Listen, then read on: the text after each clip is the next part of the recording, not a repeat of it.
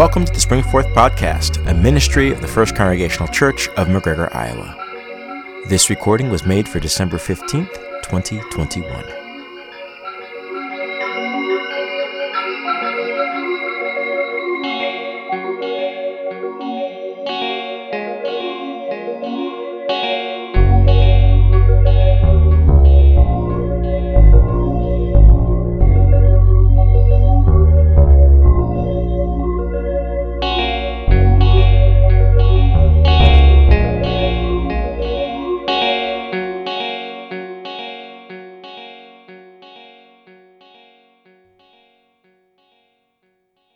If you abide in me, and my words abide in you, ask for whatever you wish, and it will be done for you.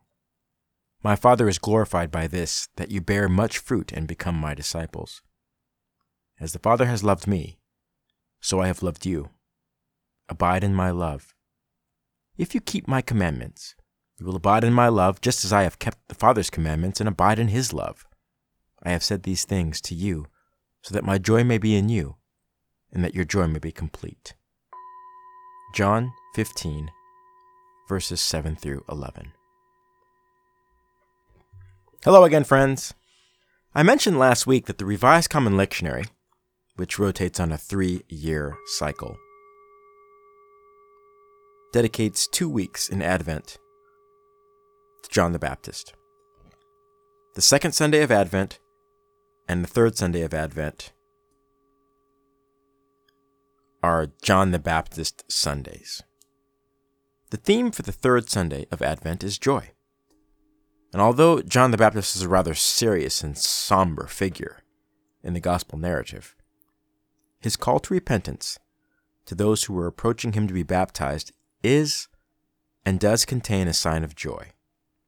Because John is giving people guidelines on how to prepare themselves for the arrival of Jesus.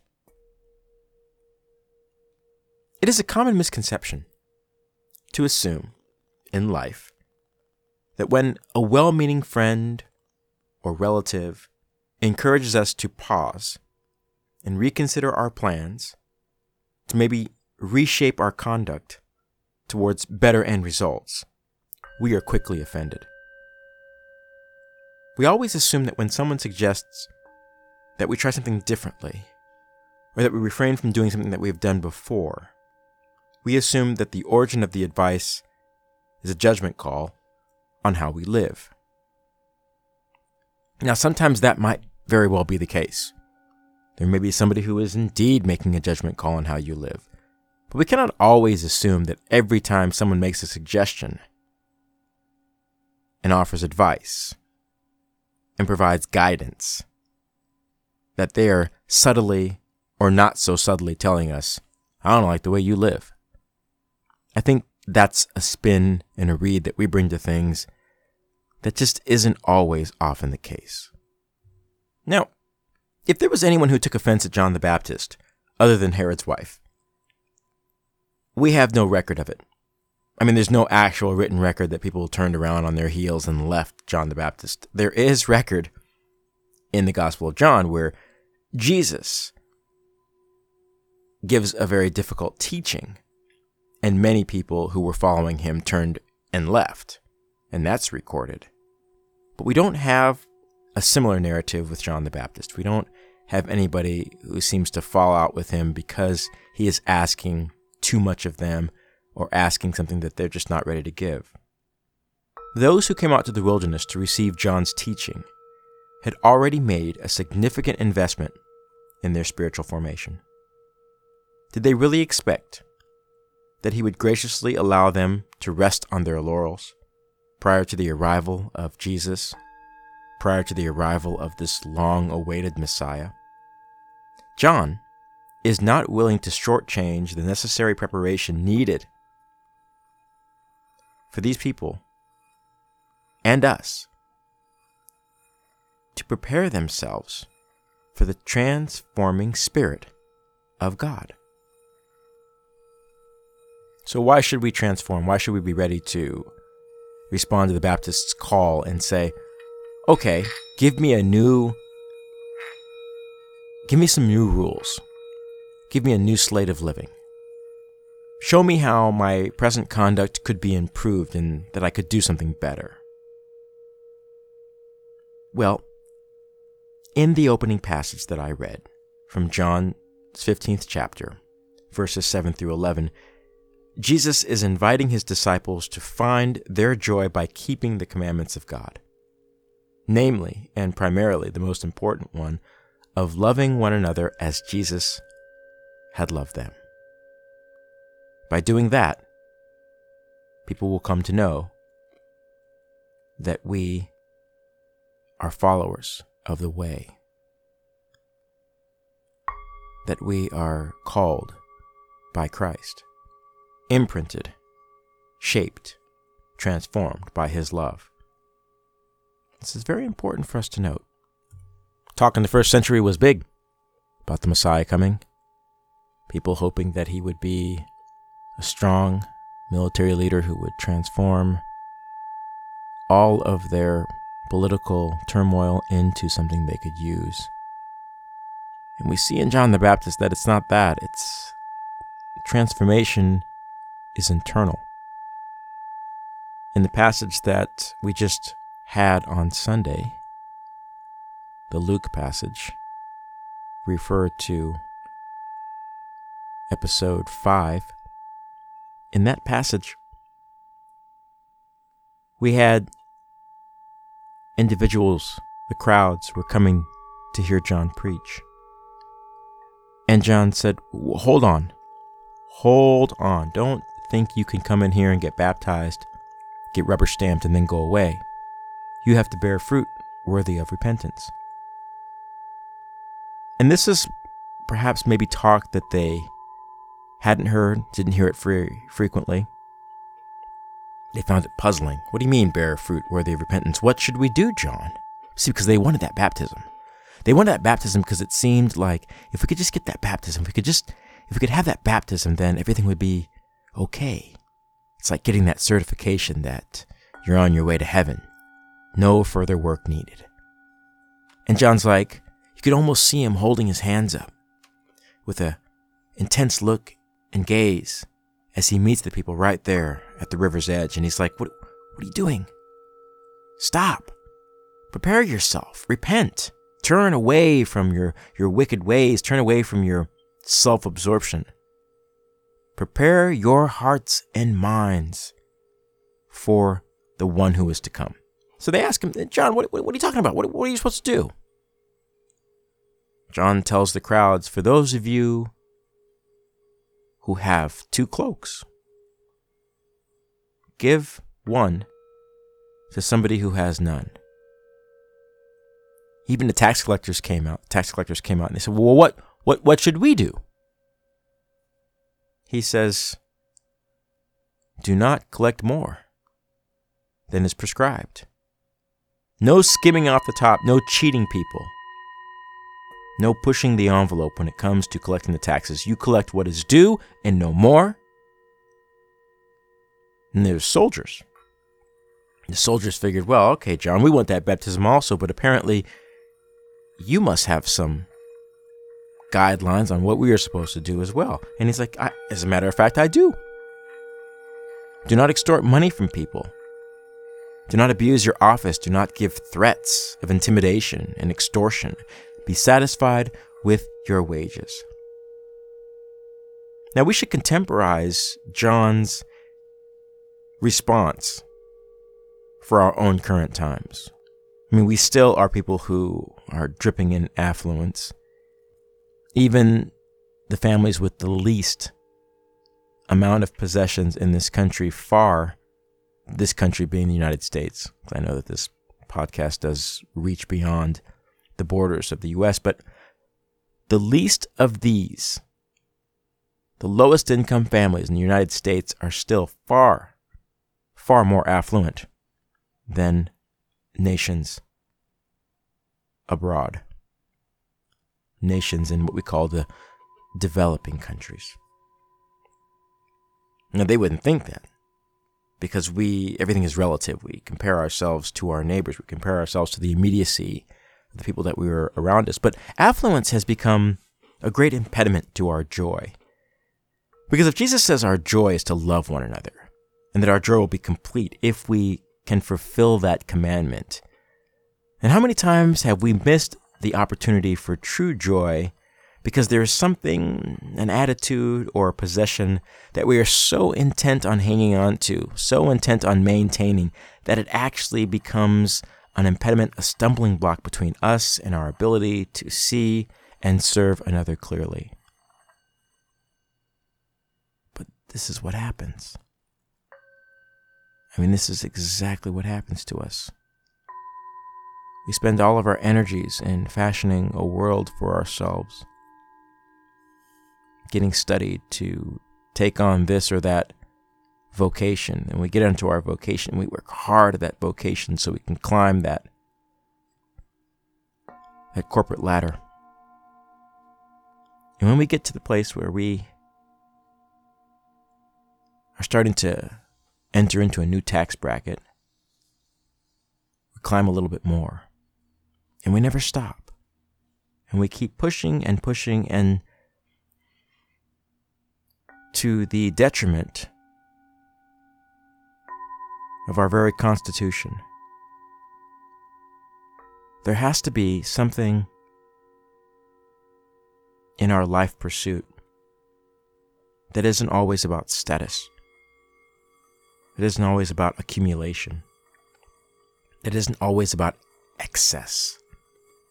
There has to be some point where we say, I have enough. I have more than enough. Maybe I need to start thinking about how I can take some of this affluence that's spilling over into my life and make it meaningful and have it work to bring a sense of joy to others because it no longer brings me joy anymore. When you were younger, I bet you thought that if you could just have whatever it was you were lacking, if food was scarce, you're like, if I could just have a full fridge.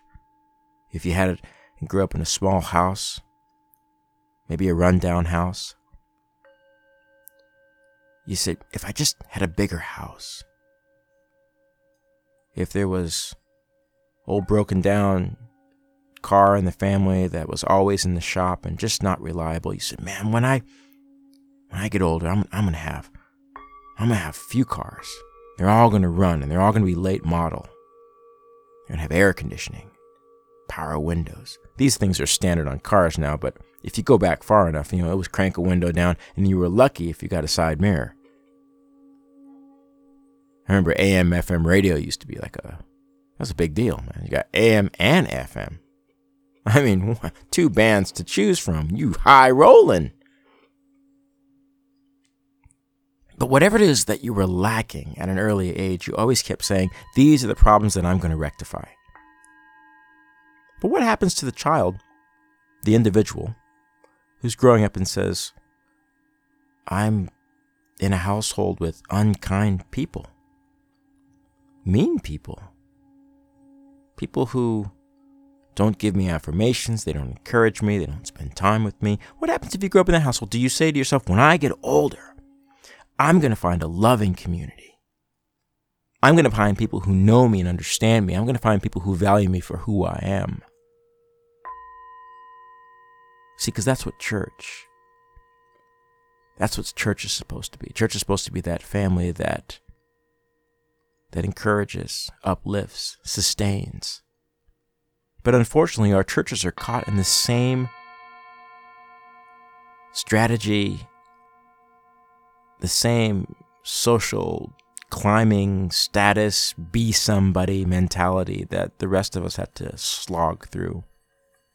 And you have churches that will acquire new property they'll build a bigger sanctuary. Maybe they'll put a wing on that sanctuary and they'll call it a fellowship hall. If the church is really large, maybe they'll have a ball diamond so they can start a a denominational softball league, right? And play other churches in town. maybe you'll put a ball court in. You'll say it's for the youth, but it really is for the people who want to feel young again.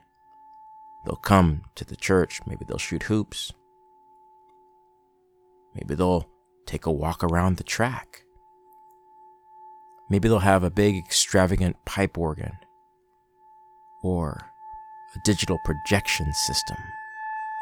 Maybe they'll replace their, not in this church, maybe they'll replace their pews with chairs so they can have a variety of different seating formats for when they decide to do liturgical dance or dramatic presentations. And that church will grow and it will expand and it will have lots of staff. Maybe it will even have a barista in the narthex serving up freshly brewed coffee. That all sounds good. But what about the basic tenets that Jesus was getting us at about love one another as I have loved you? By this they will know that you are my disciples. I say this to you so that your joy may be full and that it may be complete. And we confuse the works we no longer heed John the Baptist's call, and we no longer really respond effectively to Jesus' invitation. We're so caught with making sure that our worship spaces and our homes and schools and communities are significant and noteworthy. And we do that to the detriment of true satisfaction and and true joy. Joy is not in the accumulation of things. That cannot be said enough. It can't be heard enough.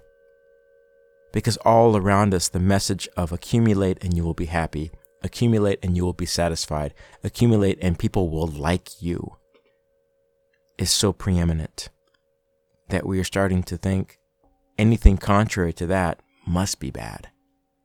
If you don't have anything, you must be bad.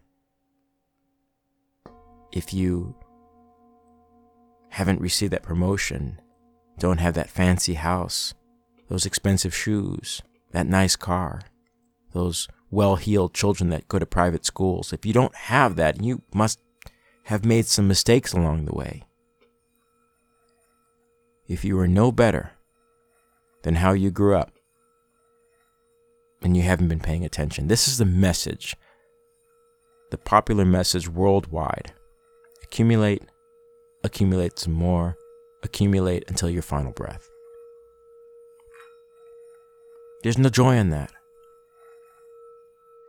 So when the individuals who came out to hear John the Baptist figured that they would not have to change, figured that they would not have to look inside themselves, to root out the things that were the true impediments.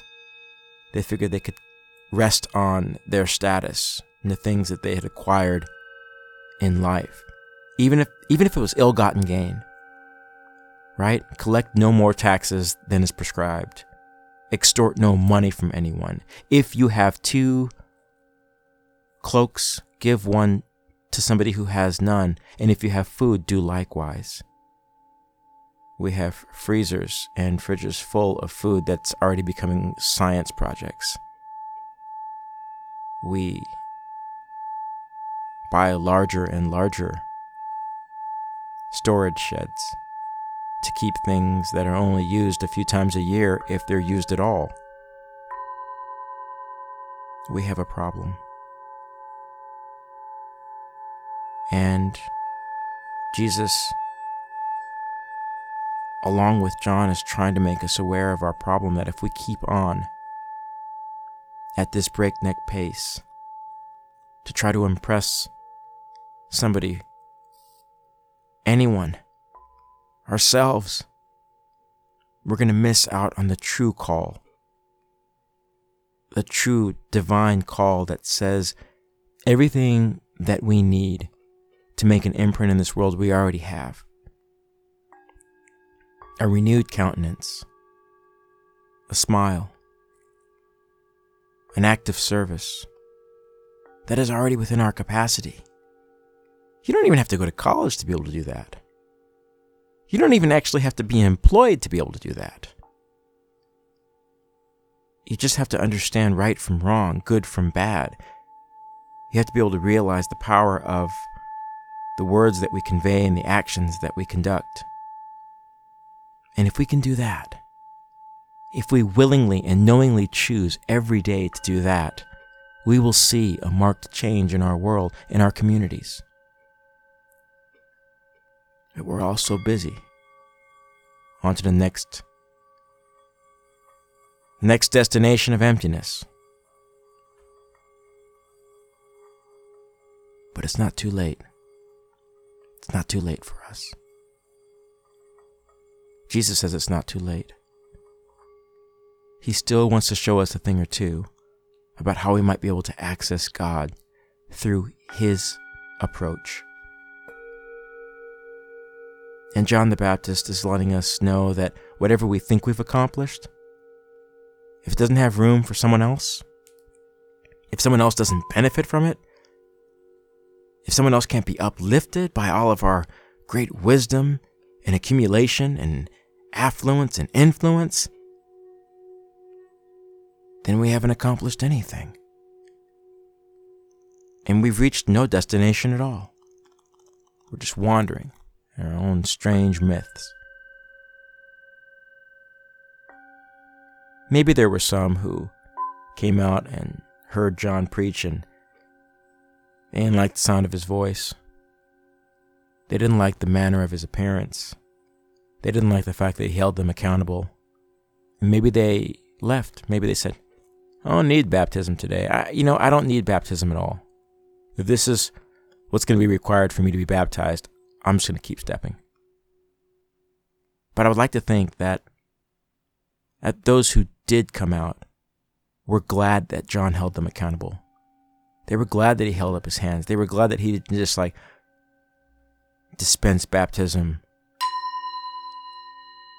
freely and easily and rubber stamp people. They're probably like, "Thank you, John. I I lost my way. I got carried away and everyone else was doing it. It just seemed so easy and like second nature. But but you've shown me. You you've shown me how how lost I've become. How confused I am. I thank you, John. I thank you for making me aware of myself. God bless you, John. That's probably how they responded. Maybe they responded that way. Maybe they went home and said, You know, I got a closet full of cloaks. And it's time for me to start going out and sharing this abundance with someone else. Go and bring an extra bowl or vessel of goat milk to someone. What's what's in your closet? What's sitting around and what's in your cabinets? What's in your garage? What's in your shed? What's sitting upon your shelves that you don't even interact with anymore because you've forgotten that it's there? It's become a fixture, but it's there and it's it's dusty and it's in your way. What might we do to be able to accept and take up this challenge this challenge that John and Jesus put to us and say, bear fruit worthy of repentance.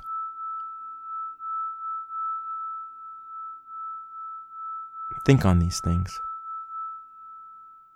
and challenge yourself to not hang on to the old ideology of status is everything I think Jesus has, has sufficiently demonstrated how bankrupt that is, especially when we think about how life ends. Whatever we've established here, the only things that will truly resonate are the kind gestures that are remembered by those we served in a variety of ways in our life. Not all the stuff that we leave our relatives and friends to have to sort through when we're gone. But what was our attitude? What was our frame of mind? How compelling was our character? That's what's missed. Not the stuff we had, but the stuff of who we were. Be safe out there. God bless you.